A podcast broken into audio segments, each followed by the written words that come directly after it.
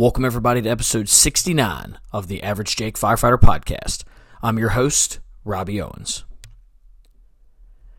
Man, what a uh, what a crazy couple weeks. Um, in the last episode, we talked about um, FDIC and coming back and, and, and loving the job and what it really means to love the job and, and what I think about loving the job. And, and then we went right into the Fireground Commander Conference. And uh, before I get into the Fireground Commander Conference, uh, and just what an awesome, awesome event that it was for us and our planning group. Um, I just wanted to kind of on the front end. This is going to be a little more of a rambly podcast, right? Like I'm going to talk a little bit about uh, some more about loving the job and expanding on that. Going to kind of review the Fireground Commander Conference, and I'm going to kind of give you an update on what's going on with me and maybe the future of the podcast that hopefully becomes a little more clear in the next couple weeks. But uh, so the Fireground Commander Conference, a fantastic, fantastic, fantastic uh, just event. Um, you know, right off the heels of FDIC. So that one thing that always concerns me, right? And and and I know that these guys are pros, right? They're professionals. They always are going to bring their A game, or at least they're going to try to bring the best game that they have. But man, FDIC is exhausting. I know the planning group and uh, a lot of the staff all went out to FDIC. You know, a good majority of them, and we came back exhausted.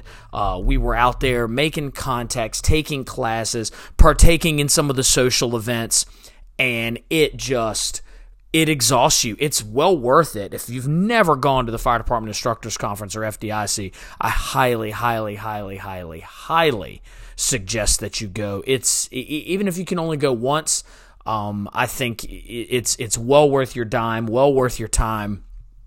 And if you go out there, I guarantee you'll want to go back. I've said it before. I, I believe this was you know, I've lost kind of count. I started going to FDIC in 2001 when I was in college. Um, you know, and it just was a tremendous impact on me, a tremendous impact on my fire service career. It really, uh, I always talk about uh, my experience going to college at Eastern Kentucky University, kind of opened my mind up to some other things and thoughts in the fire service, right? Like when when I went out to college, I truly thought that, and, and I think this is a good mentality, but I, but but it was also bad. I thought that I volunteered for the best fire department on the planet. You could not convince me uh, otherwise, that we, we had two engines, a ladder truck, and a rescue company. I had the uh, opportunity to learn a variety of different disciplines in the fire service, all in my volunteer, you know, never had to leave the volunteer house in order to learn truck work, engine work, rescue work. And that's something that's benefited me throughout my career. So I went to college with the mentality of like, nah, man, like, you know, like we're the shit and, and you guys are just here, right? And man, was I wrong. There was so much, not that anything that I learned from my mentors who are still important to me today was wrong, but there was more to learn. There was, there was another, uh, chapter to the book rather. And so when I went to college, that really, really was was highlighted to me. And then smack in the face, went to FDIC for the first time and just saw the whole like just huge world that the fire service was. And, you know, again, more of a local kid, I, I, you know, focused, I, you know, I knew there was an FDNY and a DC fire department and all those kind of things and a Baltimore. I mean, I'd been to Baltimore several times, right? Like I knew there was a fire department there, but I didn't, study those things like I study now. I didn't, you know, I wasn't a great student of the game. I focused a lot on the local aspects. Like I focused a lot on the fire department I work for now, and I focused on the history of our fire department that we were a part of and, and the city of Richmond and, and some of those things, right? And and and I so I mean I knew a lot about those things, but I didn't know about the big global fire service world. And going to FDIC, holy crap, that just that just, you know, just blew my mind and it really changed my trajectory uh, in the fire service and i became even more ate up with it than i already was and just wanted to learn everything that i can and that was something that happened as an 18 year old kid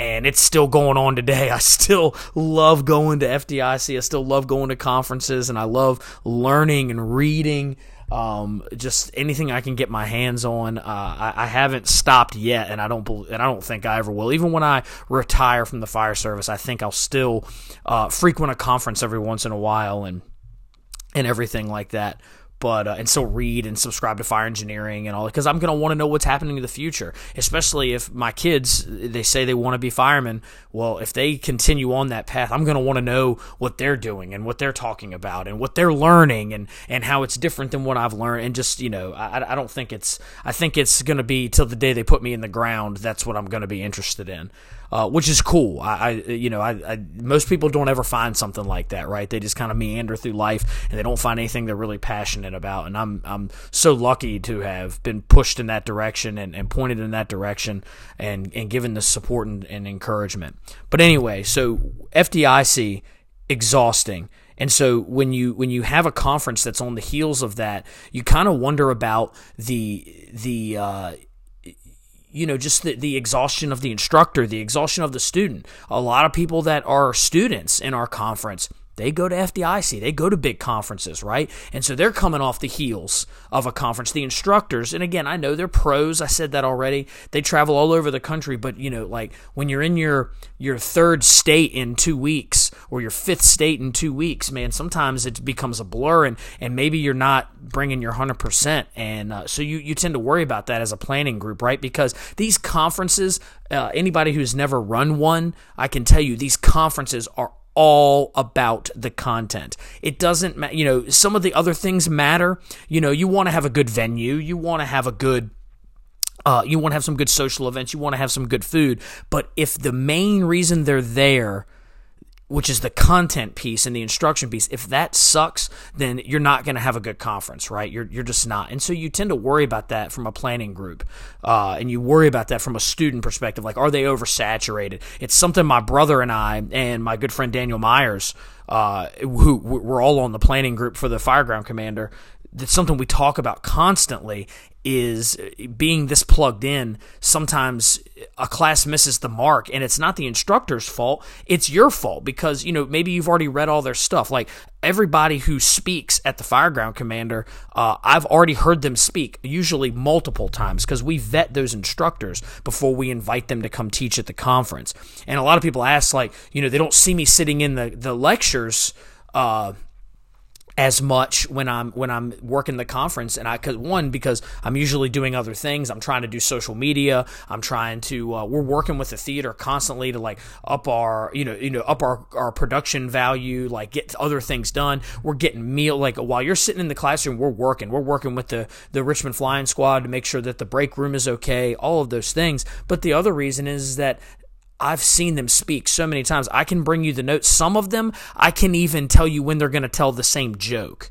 Uh, like I can time it right, and so so that's why I'm not I'm not in there as much. Not saying you can't learn something from watching someone multiple times, but you know that's just that's the reality of it. And so we wonder you know, are these speakers there are there are they saturating their their their market, right? Like are you know, or have so many people heard Ray McCormack speak that they're not going to get anything out of it and they're going to be bored.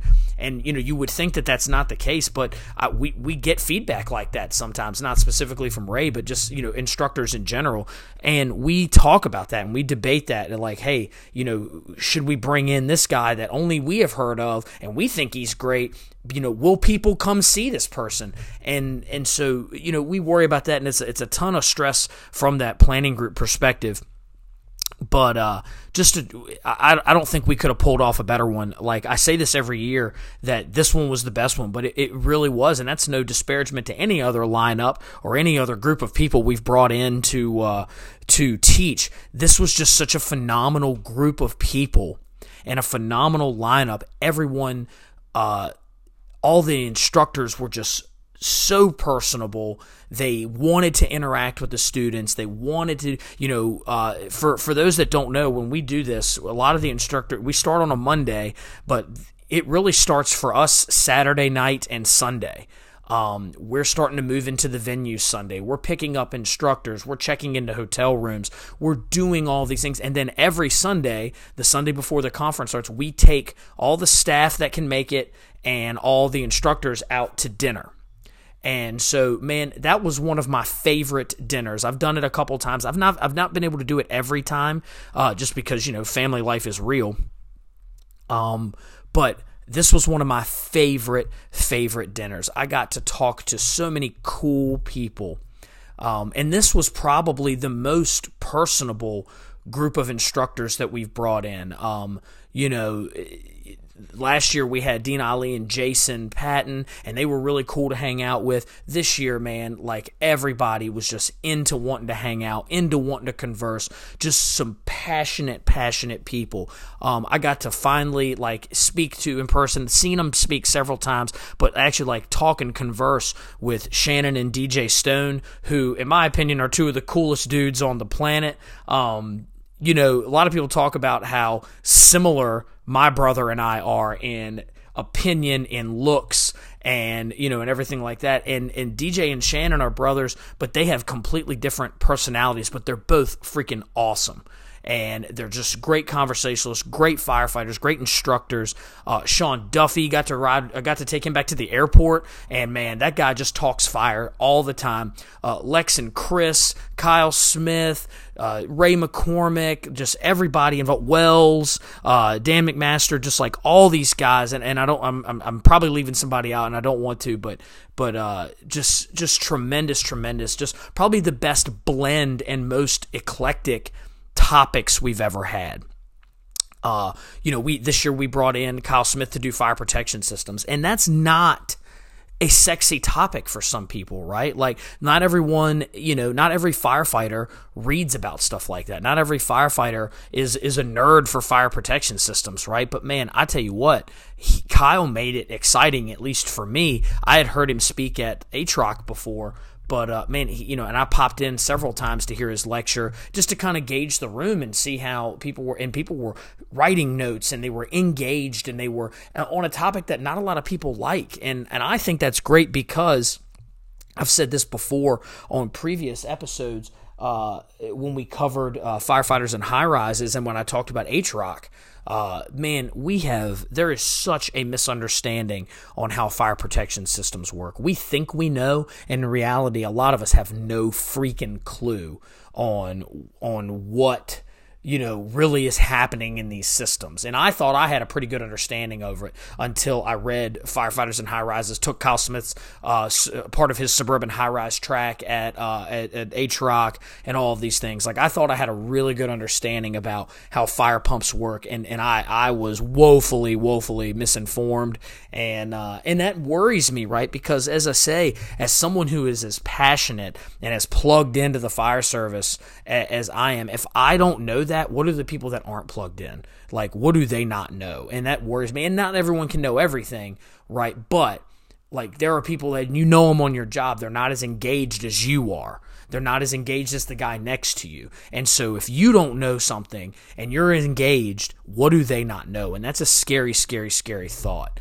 Uh, and it was for me when I was like, man, I know fire protection systems. Like I've taken a couple different classes, and you know what I mean, and and I know them, and I I have been woefully misinformed on some of the things, and and just you know again, just tremendous, tremendous class that's usually not super sexy for people, but and just just a great group of instructors, a, a fantastic you know audience, a fantastic venue. Uh, I, I, wish people had have attended the socials a little more, and that's something that we as a planning group have to figure out. Right, like a year ago, we packed a pizza place, and I mean packed it shoulder to shoulder. You couldn't stand in there, and we usually do pretty good with that venue, and uh, packed it so much that we got complaints that there we didn't have a second social and this year went back to the same venue for the first night and added a second social uh, at our union hall which is literally not even a mile from the theater and not a lot of people not a lot of participation you know there was more people at the uh, there was more people at the PBR social, the pizza place social, um, than there were the second night social. But uh, yeah, I mean, it was uh, it was the socials weren't very well attended and, and we kind of don't know why when the feedback we got from the years past was hey man you guys aren't doing enough. We need to have stuff to do every night and blah blah blah blah blah. And so we're kind of putting the pause on what we're going to do social wise we may drop it back to one again because i can tell you the socials are are more work you know? They're they're a lot of work. They're a lot of uh, hard work. They're a lot of coordination, and and we have to make sure that we're uh, making it beneficial for the for the venue that's hosting the social. I mean, like the the pizza place, it shuts its doors to outside patrons uh, when we go in there. And so if it's not worthwhile to them, if they would make more money on a Monday night uh, serving regular customers than they would us, then it's not worthy for them. It's not worth it for them to uh, open their doors just for us and kind of close out the, the general public. So. So you know that's something we're gonna have to uh, to pause on. But I mean, overall, one of the best conferences we've ever put on. And I say all that to say that, of course, you know, we're back. We're doing another one. Um, you know, we always are planning a year ahead, and we the registration is already open for the 2024 Fireground Commander, our seventh annual conference, our seventh annual conference. The dates are going to be May 13th, 14th, and 15th. I know what you're thinking already. May 12th is Mother's Day. Well, I'm going to tell you, your mama or your wife probably don't want you home anyway. So come get your learn on in Henrico County, Virginia. Okay? It's going to be three days of lectures. We're going to have eight speakers. Lunch is provided every day. Uh, we're probably going to have some sort of social. We'll figure that out. And we're giving group discounts available. But I can tell you, we always start the conference at $99 for early birds. And what we do for the early bird, we give anybody who's there on the last day jump start. We play a nice preview video. The preview video is on embracetheresistance.com and in the uh, and on the Embrace the Resistance YouTube channel. We play a video and we open registration right then for anybody that's still sitting in the room for $99.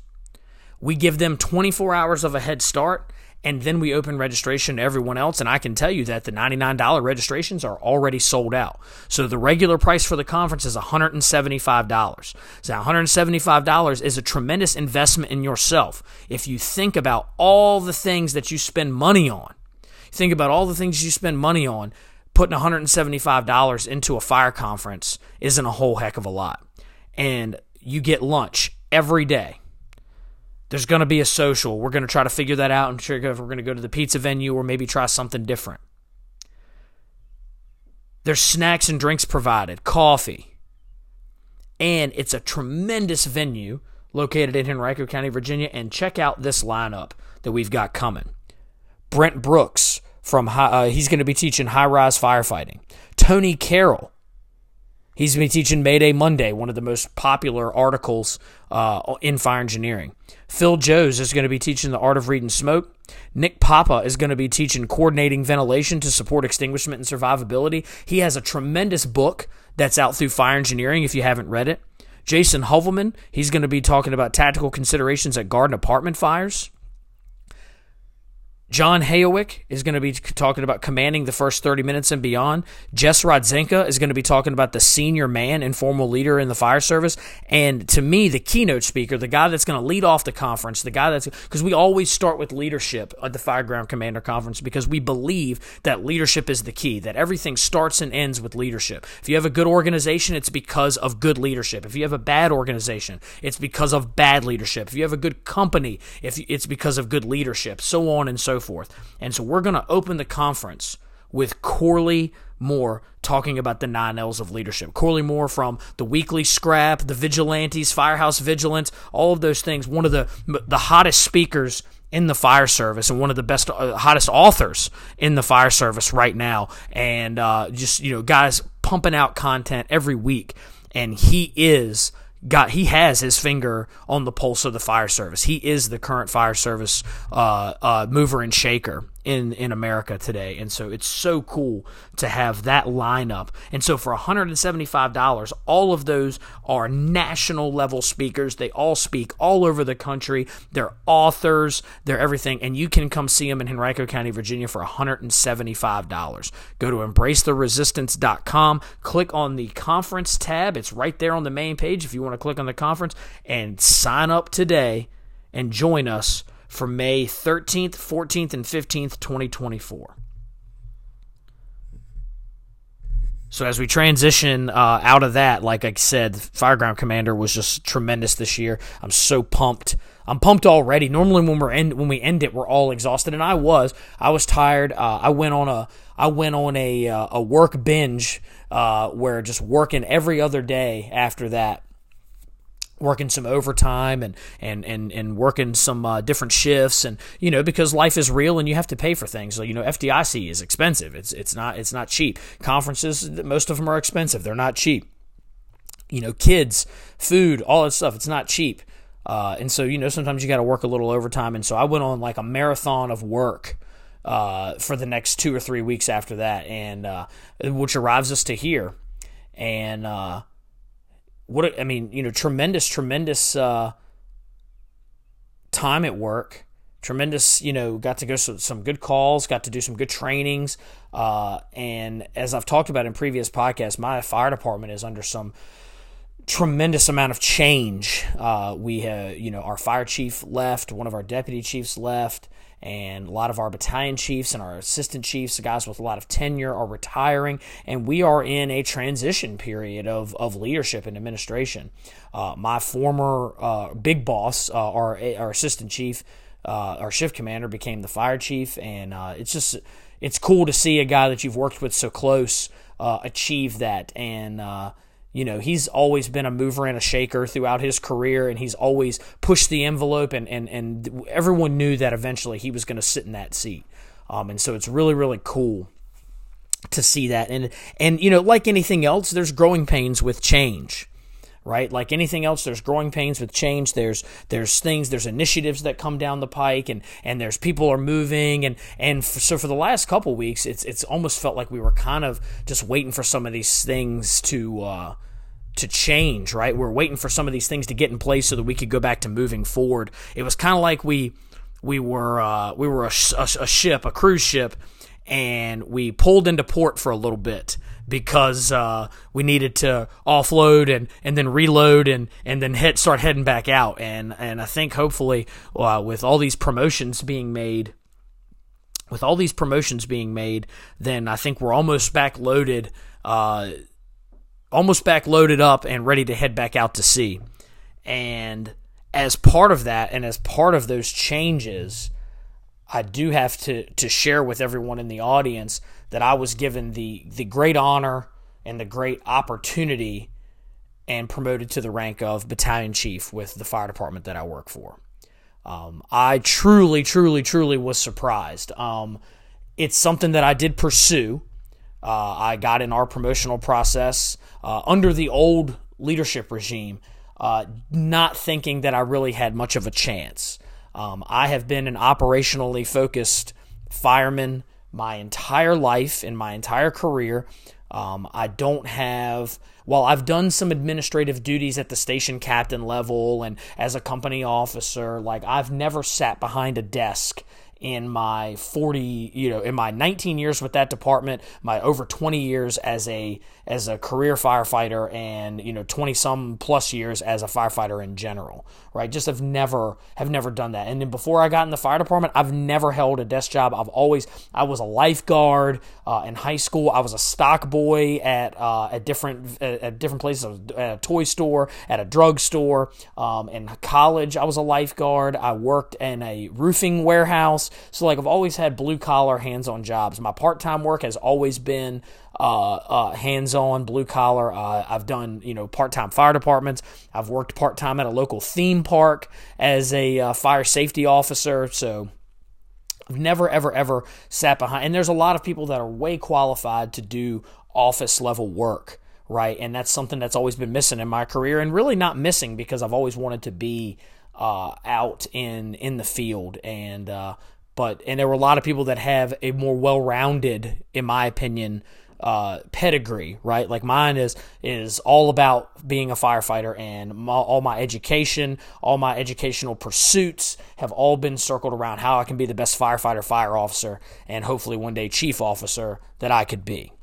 And uh, I was still given the honor and the privilege of being promoted to that rank. Um, you know, and as part of that, uh, battalion chiefs. There are we have field battalions. We have nine of them, uh, and then we have battalion chiefs that are in the office. And so I don't know what my assignment is yet, but there's a good chance that I could end up in the office. Um, I think everyone in my fire department knows what I'm good at and what I'm passionate about. But when you ask for promotion, and this is a tip for anybody that's going through a promotional process, when you ask for promotion, not only ask for promotion, when you pursue a promotion, because in the fire service, we know that our promotional processes, they're pursuits. You're not asking to get promoted, you're pursuing it, you're going after it. Most of us have to take a test. I know in our department, you take, uh, for lieutenant and captain, you take a test you do an assessment center, and in the assessment center, there, there you do a tactical problem. You have citizen interactions. You have employee interactions. They ask you quest follow up questions, and then you do interviews. And then you do so. You're doing three steps, and then the fire chief he has the he has the uh, option to interview as well. So you could end up doing four things just to get promoted to lieutenant. So you have, you're pursuing this promotion. Uh, with captain, it's the same thing, and with battalion chief, uh, it's an assessment center, a project, and an interview. And of course, the fire chief has the, the right to, to do a fire chief's interview if he wants to, if he chooses to. So you are pursuing that promotion. And so, my advice to you, and this is what I truly believe, it's not rhetoric. My advice to you is that when you get that promotion, you take what they give you right? I don't want to go, I, am not an office guy. I'm going to struggle if they put me in the office, but I'm going to go there and try to do good work if they put me in the office. I'm going to struggle if they put me in the field because, you know, it's a different job. As a captain, it's a different interaction. As a captain, it's, you know, there there's there's a layer between, you know, quote unquote us and them.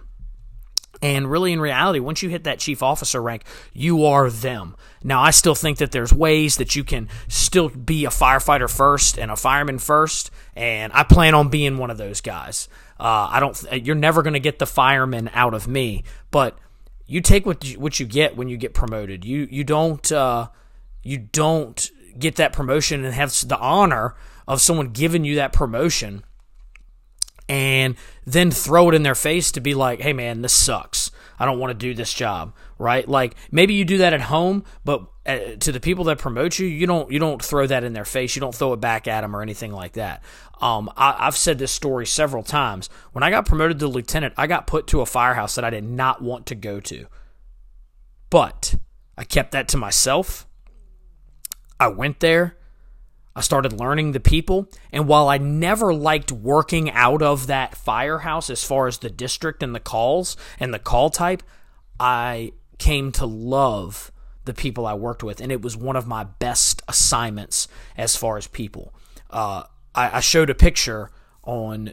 On, uh, I shared a picture. It was probably a couple months ago, maybe even a year or two ago, of all of us from that shift, and I'm remembering off the top of my head, but all of us working together. There was our station captain, two lieutenants, one of them being myself, and then a bunch of other firefighters, eight other firefighters. Our station captain is now a battalion chief. I'm a battalion chief. The other lieutenant, he left the fire service, but he's doing awesome. He runs his own business, right? He runs his own business, blah, blah, blah, blah. He's doing fantastic. There was one one of the firefighters is now a captain. One, two, I'm thinking three or four of the firefighters are now lieutenants in the department. And so the people that I was surrounded with made it one of the best stations that I ever were a part of. And so the advice I would give you is that take what they give you and make the most of it. And if you can go to a place that you're not really happy about and try to make it work for you and try to get in where you fit in or maybe put your put your your spin on it, man, it's going to make you look so much better than throwing a fit. And look, like like, you know, it's hard to be a firefighter first in the office, but you don't have to you don't have to give up those things, right? And now, Am I honest? Do I hope I have? Do I hope I have to find out? Nope. But if not, I'm to try and take a good mentality in there to it, and I'm to try and take a. Uh, I'm to try to take a firefighter first mentality and support the people the best way that I can. Um, with that being said, though, the podcast and uh, the future of the podcast may change a little bit. Obviously, if I stay in the field on the same schedule that I'm on now or a similar schedule, I'll have more time to record and I'll have uh, just the same amount of time I have now. But if not, if I end up on a 40 hour work week, because that's what our administrative positions are 40 hour work weeks, the length and time between recording may extend. I know I'm typically only doing one a month now. I try to do two, but a lot of times I just run out of time. And I don't like putting content out there or crappy content out there, right? If I don't have anything to say or I don't or I don't think it's going to be good, then I'm not going to hit publish. So, with that being said, if I end up on a 40 hour position, the the length of time it may go to once every other month, or it may go to you know shorter episodes. It may go to more uh, blurb type. I may do more live streams. Uh, I've, I've talked about maybe doing some quick Facebook stuff on the Facebook page. Um, you know, just some live streams, kind of, you know, Kurt Isaacson esque, but but maybe not in the same. Like I don't have a dock or anything cool. Maybe I'll do it from my man cave. I don't know. I've just talked about trying to continue to stay engaged. Um, if I end up uh, having to change that role, but I'm super excited uh, about becoming a battalion chief. It was a goal of mine for a long time. It really is the is the rank I wanted to retire at. Um, so I probably hit it a little early, uh, since I still have you know I, I can retire at 50. I'm 41 now, and so I probably hit it a little bit early. But the uh, but you know if I never get to a higher rank, which I really at this point like I'm not one of those guys that uh, that sees that, right? Like I didn't really think about battalion chief until I made lieutenant, right? Like I was kind of like, you know, all right, maybe maybe that's something that was, you know, when I was a firefighter, I thought, man, making it to lieutenant would be a touchdown. And I'm not one of those guys that sees the finish line, right? Like I, am not like standing here at the start line and sees the finish line. I've never been that way. I climb the, ne- I look to the next mountain when I'm at the top of this one right? And so when I got to lieutenant, I was kind of up on top of that mountain and I'm like, okay, what's next? right? I see captain in front of me. Man, battalion chief looks way far away. It might be possible, but we'll see.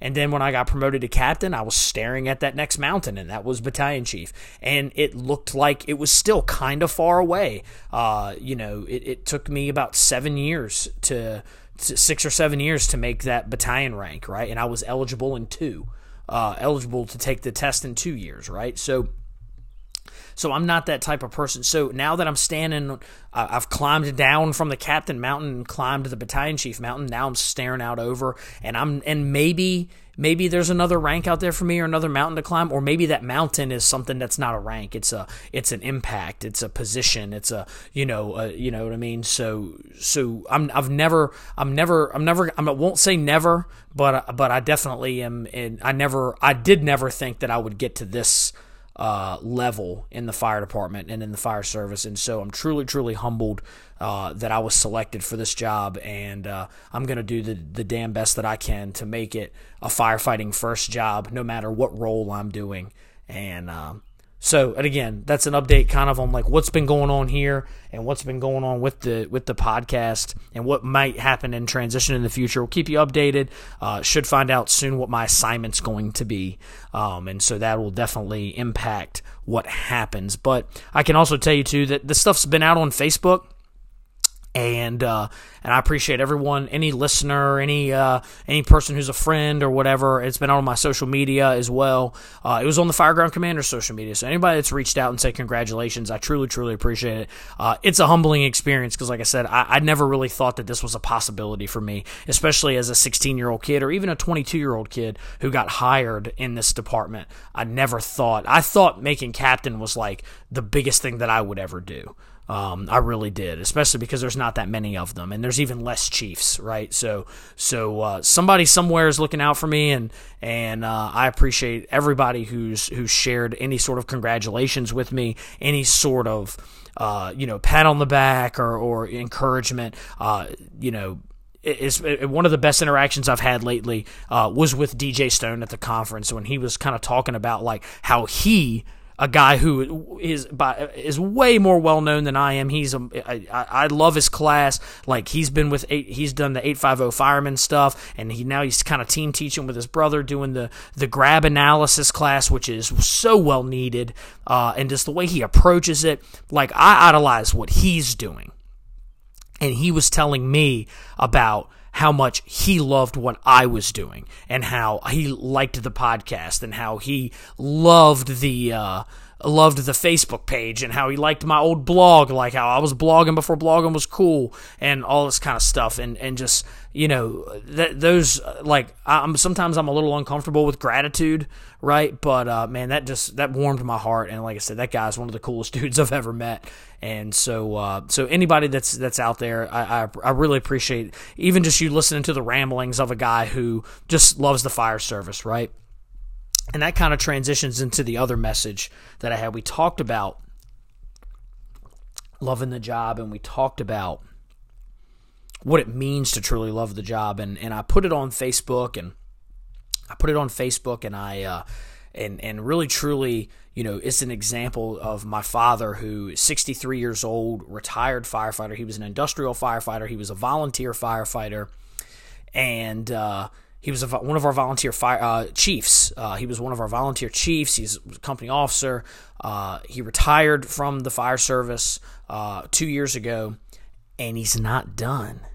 Right? He's not done. He joined our local what we call the Metro Richmond Flying Squad, and it's a bunch of retired firefighters uh, who still want to be in the game, and they they uh, they go to fires and they give rehab and they they rehab first responders.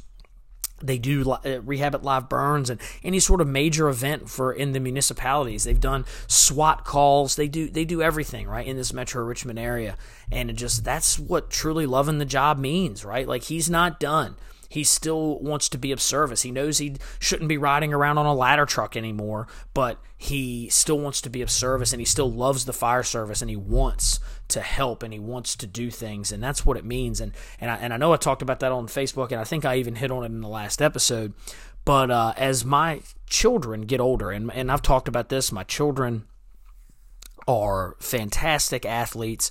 They wrestle all over the country. In fact, we're going to a wrestling tournament over this Memorial Day weekend.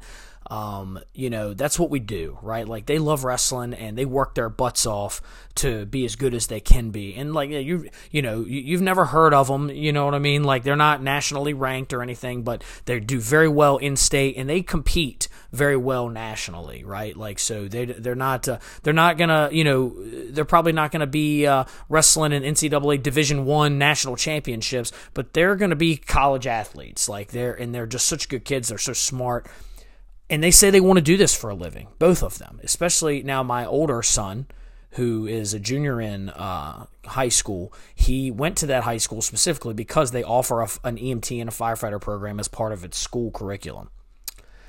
And he's taking his EMT classes, and he's doing, and he's gotten a chance to go do some ride-alongs. And we were driving to a wrestling tournament the other day, and we saw an ambulance go by and a fire truck and he looked at me and was like, dang, wonder where they're going. And we were in a different county, so I had no idea. Uh, and I was like, yeah, I don't know, probably a medical call. And, you know, engines following the ambulance. And he looked at me and said, I wish I hadn't ran as many calls on my ride alongs. And I said, "Really? Why?" I said, "You say you want to do this, you know, yada yada, so on and so forth, right? Like, like, what do you mean you hadn't run that many calls?" He goes, "Well, because I got so many calls so fast, I didn't get the chance to do more ride alongs. He wasn't upset that he ran all the calls. He was upset because they were the ride alongs were over fast. And that it kind of like smacked me in the face. Like that was me that was me at that age. That was me, you know, and everyone's heard my story. Joined the fire department at 15, firefighter 1 at 16, and uh, firefighter 1 and 2 at 16, got my EMT at 18, right? And when I was his age, you know, he's 17 years old. I felt the same way. I didn't want to miss a call. I didn't give a crap if it was an EMS call, a brush fire, a car fire, a house fire, an accident. I would go crazy if they went on a call without me if I missed a call. So I spent almost all my time. Like it was one. I mean, it's the only thing uh, with wrestling. You know, I wrestled up until that point. It's the only thing that made me quit wrestling because I was so like I can't go to wrestling practice because they're gonna go to a call, and I gotta go on this call. And it just smacked me right in the face with like, why now? And I get it. Sometimes you get older and, and, and it's more frustrating but man, we need to have that same mentality of the kid that we all were. Most of us were that kid. Most of us, even if you weren't that kid, if you were a little older, if you were a little behind the, the eight ball getting into the fire service, you saw that fire truck going somewhere and you're like, man, I wonder where they're going. I wonder where they're going. I wonder what they're getting ready to do. I wonder what they're getting ready to have to do. I'm interested in this. And if any of you did any career ride alongs, you were super excited just to get to go on a call. You were excited to get to go on a call. You were excited to get to do something. You were excited to get to do, you know, the job of a firefighter. And for a lot of people, that passion, that that excitement, it's gone.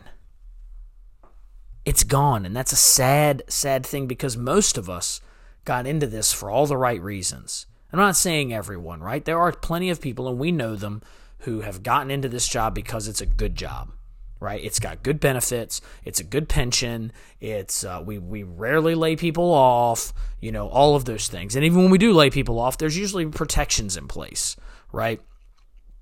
But uh, man, where did that go? And I've tried to ever since that day and I was already talking about loving the job and being okay loving the job and, and what it means to love the job. But ever since I had that conversation with him, I've tried to take that mentality and I've tried to I've tried to take that look and that mentality every day and apply it to me going to work and be ex- and try to be excited over every call. And it's cliche, but every call is an opportunity to help someone, right? Every call is an opportunity to help someone. And it may not, you may not think it's worthy of your time, but every call is an opportunity to help someone. Every call is an opportunity to to do so. And and and here's a, a, another perspective. Maybe that call is not even the opportunity to help a citizen, right? Yes, this the citizens who calls us, but maybe that problem is simple, right? Maybe that problem is so simple like we go, we fix it, and it and it's not challenging or anything like that.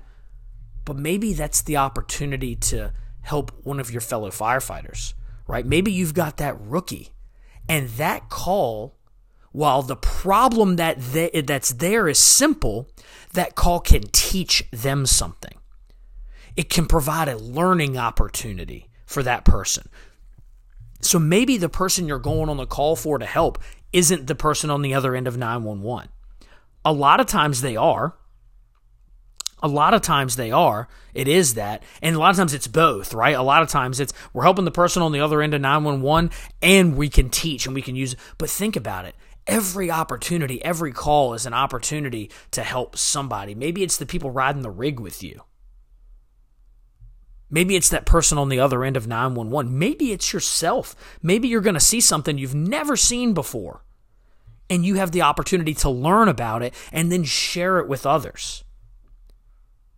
So if we have that mentality, if we have that that every call matters mentality, and we can maintain that, and I'm not saying it's easy, folks. I'm not saying at four o'clock in the morning you're going to have a great mindset going into the, some of these things because you know it, the reality is there are people that do abuse our system.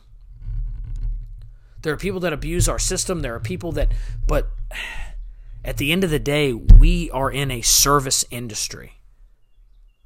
This is all about customer service.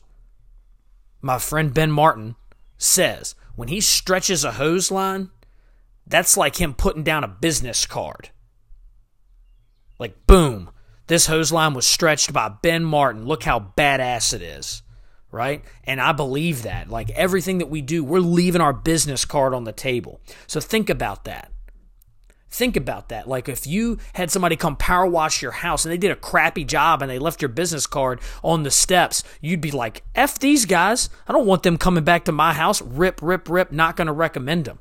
But if they did a fantastic job, you're like, oh man. And then, and your friend or the Facebook marketplace pops up and is like, hey, need recommendations on a power washer. You take a picture of that business card and post it. Like, hey, these guys did fantastic at my house. Same thing for the fire department.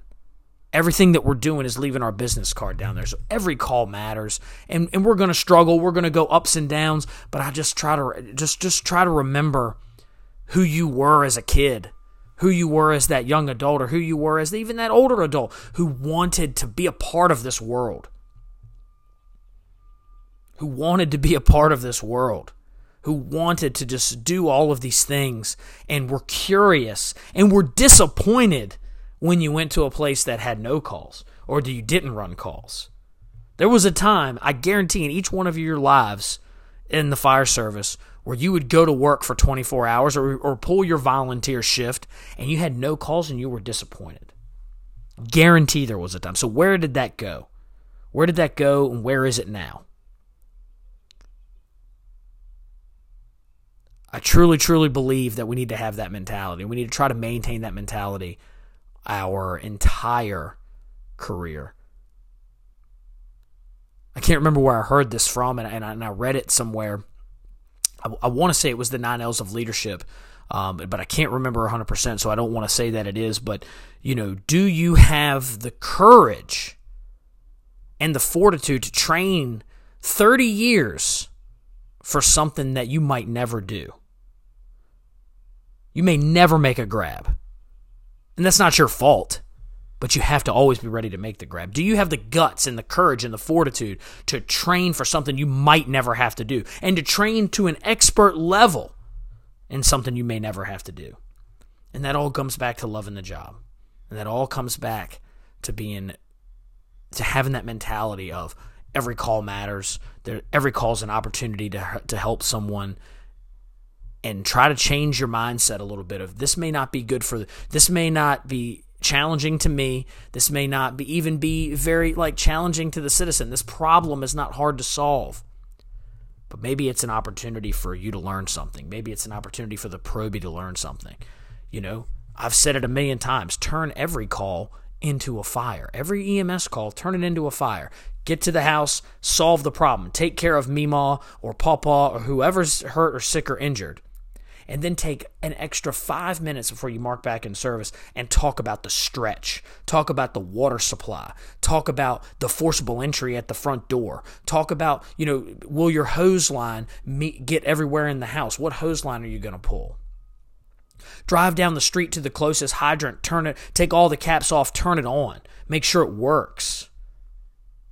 Putting that fire first mentality into everything that we do.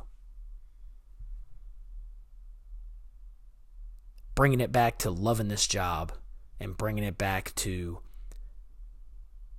having the mentality that my son has right now as a 17 year old kid that's disappointed he didn't get to go on an EMS call. Disappointed that there weren't more opportunities for him to ride on an ambulance. That's loving the job, folks. And if you can take that mentality with you at work every day, you're going to have a lot more enjoyable shift. You're going to have a lot more enjoyable career. And you're probably going to inspire others to do the same.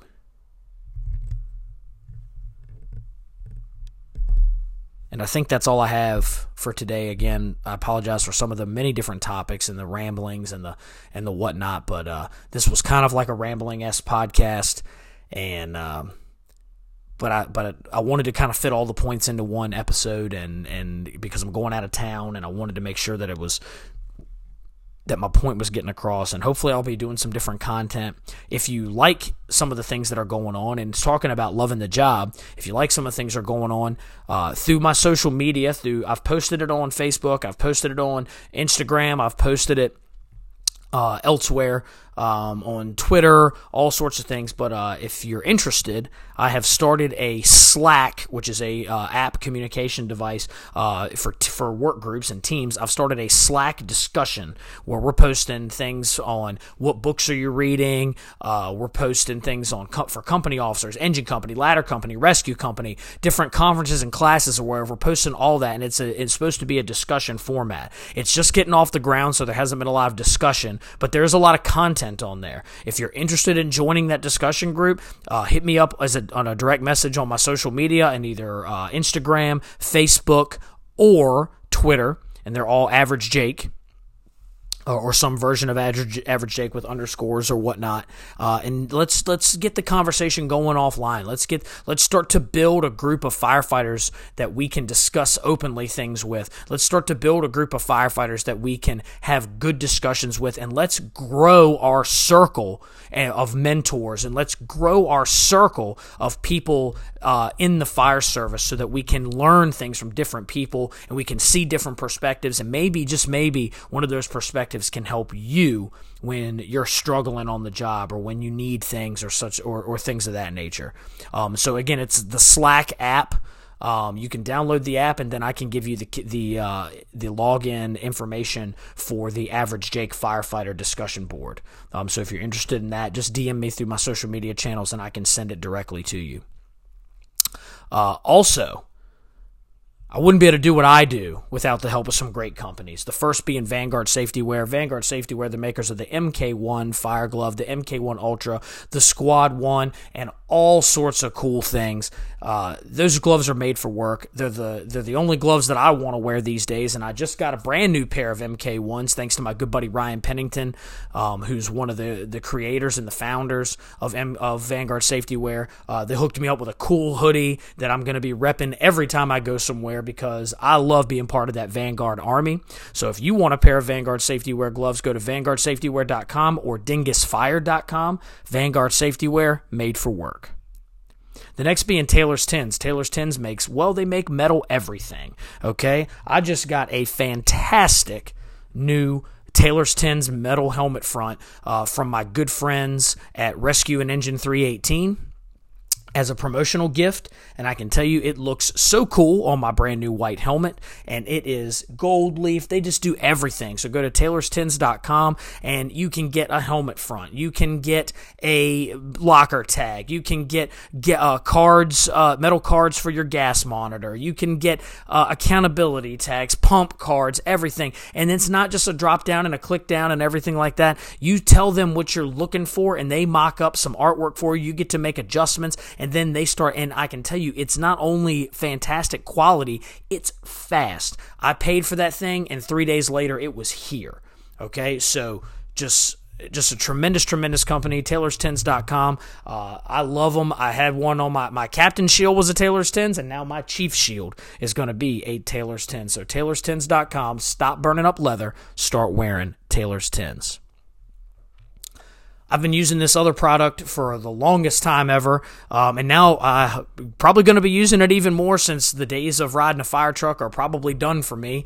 Uh, tacticalworksheet.com, IDLH Technology, Andy Powell over there, in my opinion, makes the best command boards and command aids that uh, money can buy. Uh, the IDLH Tactical Worksheet, the IDLH Tactical Worksheet Junior, the MCI Active Shooter Worksheet, all the things, the the the uh, practice board, the practice sheets, everything. It's laid out exactly how my brain works when I'm trying to organize an incident. I've been using it as a ride up battalion, and now I'm going to be using it as a full time battalion. So go to tacticalworksheet.com or idlhtechnology.com and get you, in my opinion, some of the best command boards on the market today. And lastly, we already talked about this a little bit the Fireground Commander Conference, one of my favorite things that I do every year in the fire service, having our seventh annual conference, May 13th, 14th, 15th. Henrico Theater, go to embracetheresistance.com. That's embracetheresistance.com. Click on the FGC, Fireground Commander Conference tab, and you can sign up for $175 for eight speakers, lunch provided every day uh, s- snacks and drinks provided every day. A tremendous lineup. We went over it earlier in the podcast, and we'll go over it in future episodes of the podcast. Just tremendous lineup, tremendous conference. Our seventh annual Fireground Commander Conference at the Henrico Theater in Henrico County, Virginia. As we say, your passion is not the problem. And lastly, you know what we do. Make sure you're spending one hour every day in the library reading something, learning something about our job. You can watch YouTube videos, you can read an article in Fire Engineering Magazine, you can go on Statter 911, you can read a book. Do something to educate yourself about our job. Make sure you're spending one hour every day in the gym, being in shape, getting in shape to do the job you swore that you wanted to do. And make sure you're spending one hour a day doing some sort of hands on training, putting your hands on the tools and equipment we need to be able to do our job. And it doesn't always have to be the world's greatest drill, it doesn't have to be 10 engines and five ladder trucks and a burn building in order to be doing some hands on training. As the weather gets warmer, you can get out in the bay with a hose bundle, shorts, and some fire gloves and stretch to every door in your firehouse and make sure that they're perfect and do them over and over again until they're perfect. You can get out at your firehouse and throw some ground ladders. You can get out with a with a bag of rope and tie all the rescue knots. You can pull out your SCBA and go over every stinking part of it with your fire gloves on and practice transfilling each other. Pull out your RIT bag, practice transfilling, practice doing mass swaps. You can do that in your day room. It doesn't take a whole lot. And the little trainings sometimes are way more learning and way better than the big ones. Thanks for listening. Stay safe. Stay aggressive out.